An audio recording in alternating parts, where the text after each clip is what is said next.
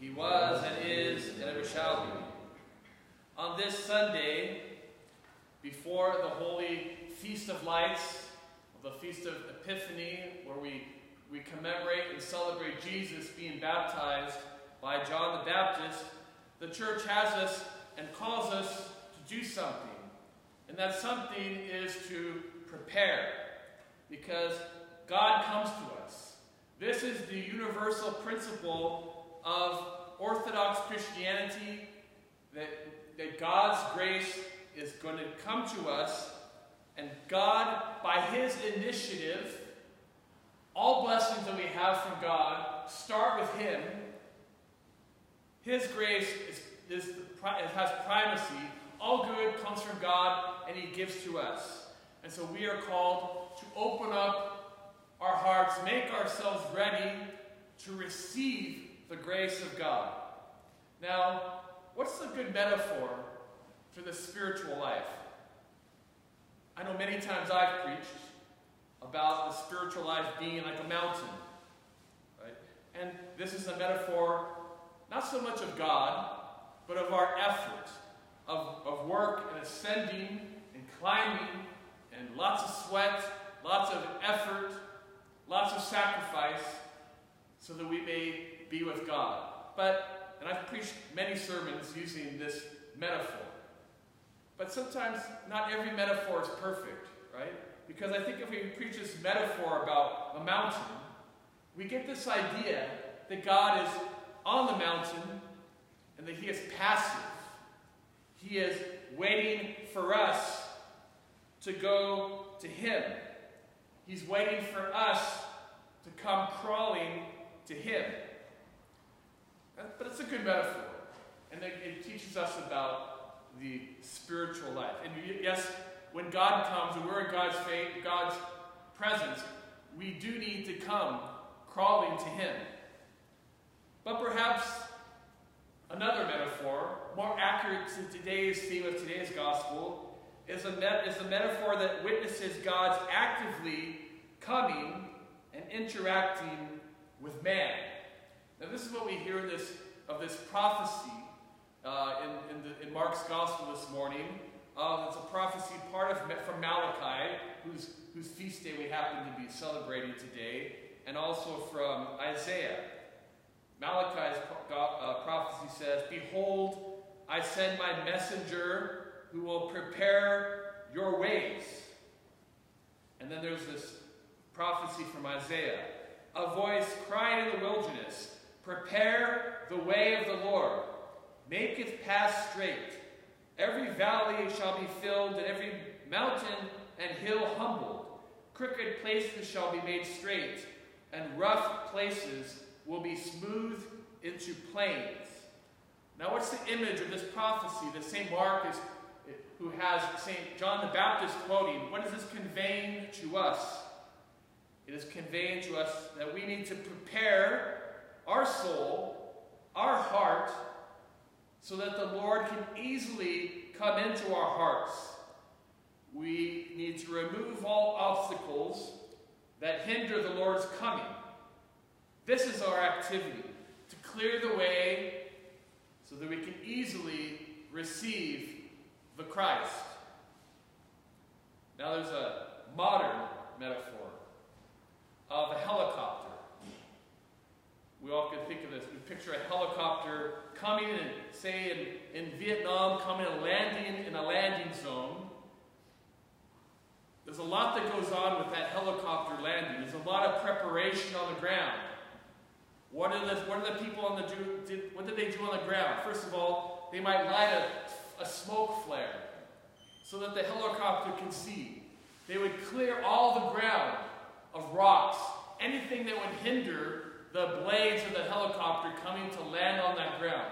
They wanted to have a smooth, so that the, the pilot could come and land smoothly and safely and effectively so that the soldiers, especially those who are wounded, could be carried onto that helicopter and taken away for their rescue.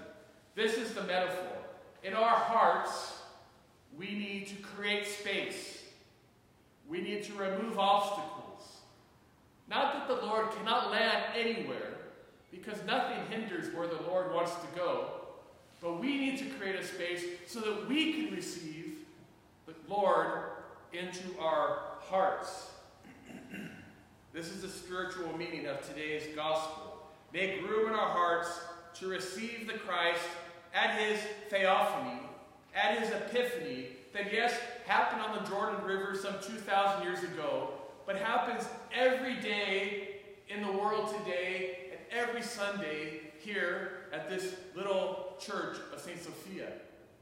Here with you and I here today, when we receive the Lord, both physically and spiritually, we need to open up and clear a way to easily receive the Lord. This is the work of the people to facilitate God in his mission to save us.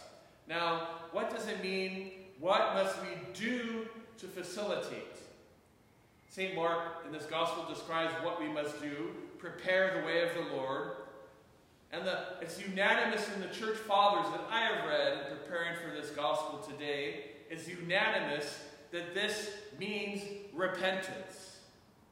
This means changing our hearts and our mind and turning to God and making, I don't want to use this word at the beginning of the new year, resolution, but making not just a resolution, but a life change, a true life change, always so that God can come into our hearts. So John's baptism that we hear about today, that you know the, God, the, the prophecy says he's sending a messenger. That messenger is John, and John had a ministry of preparation. His ministry was baptism. That baptism was a baptism of repentance. It is a baptism of promises of making a new life. But even St. John the, Baptist said that that baptism that he offered is not the final baptism. It's not the one that, that fulfills everything. That baptism was to come in Jesus Christ, who it says here in this morning's gospel was going to baptize by the Holy Spirit.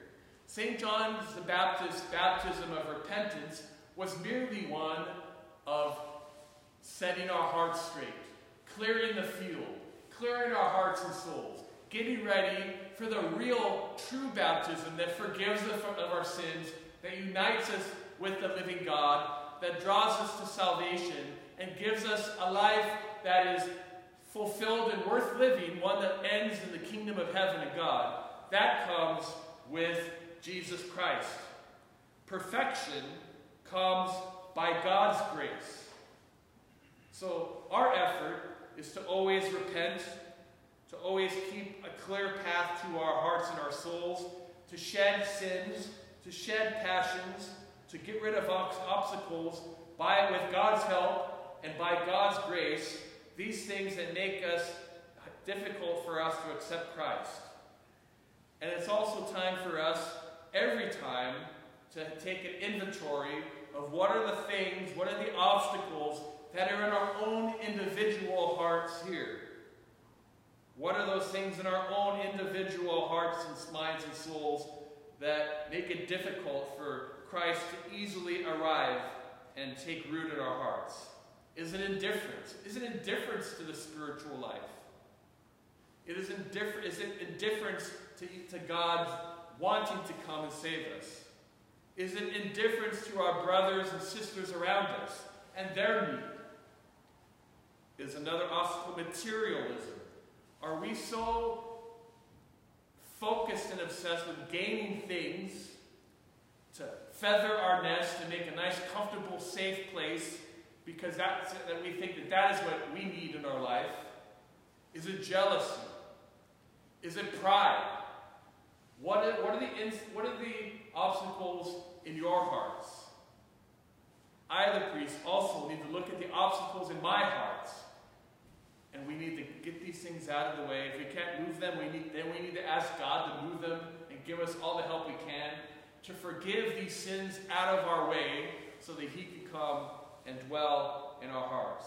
May the good God and our Savior, and Jesus Christ, may He, may he always come to us, and may He always forgive us of our sins and our sins and transgressions, so that we may open our hearts and our minds to receive Him into our very lives.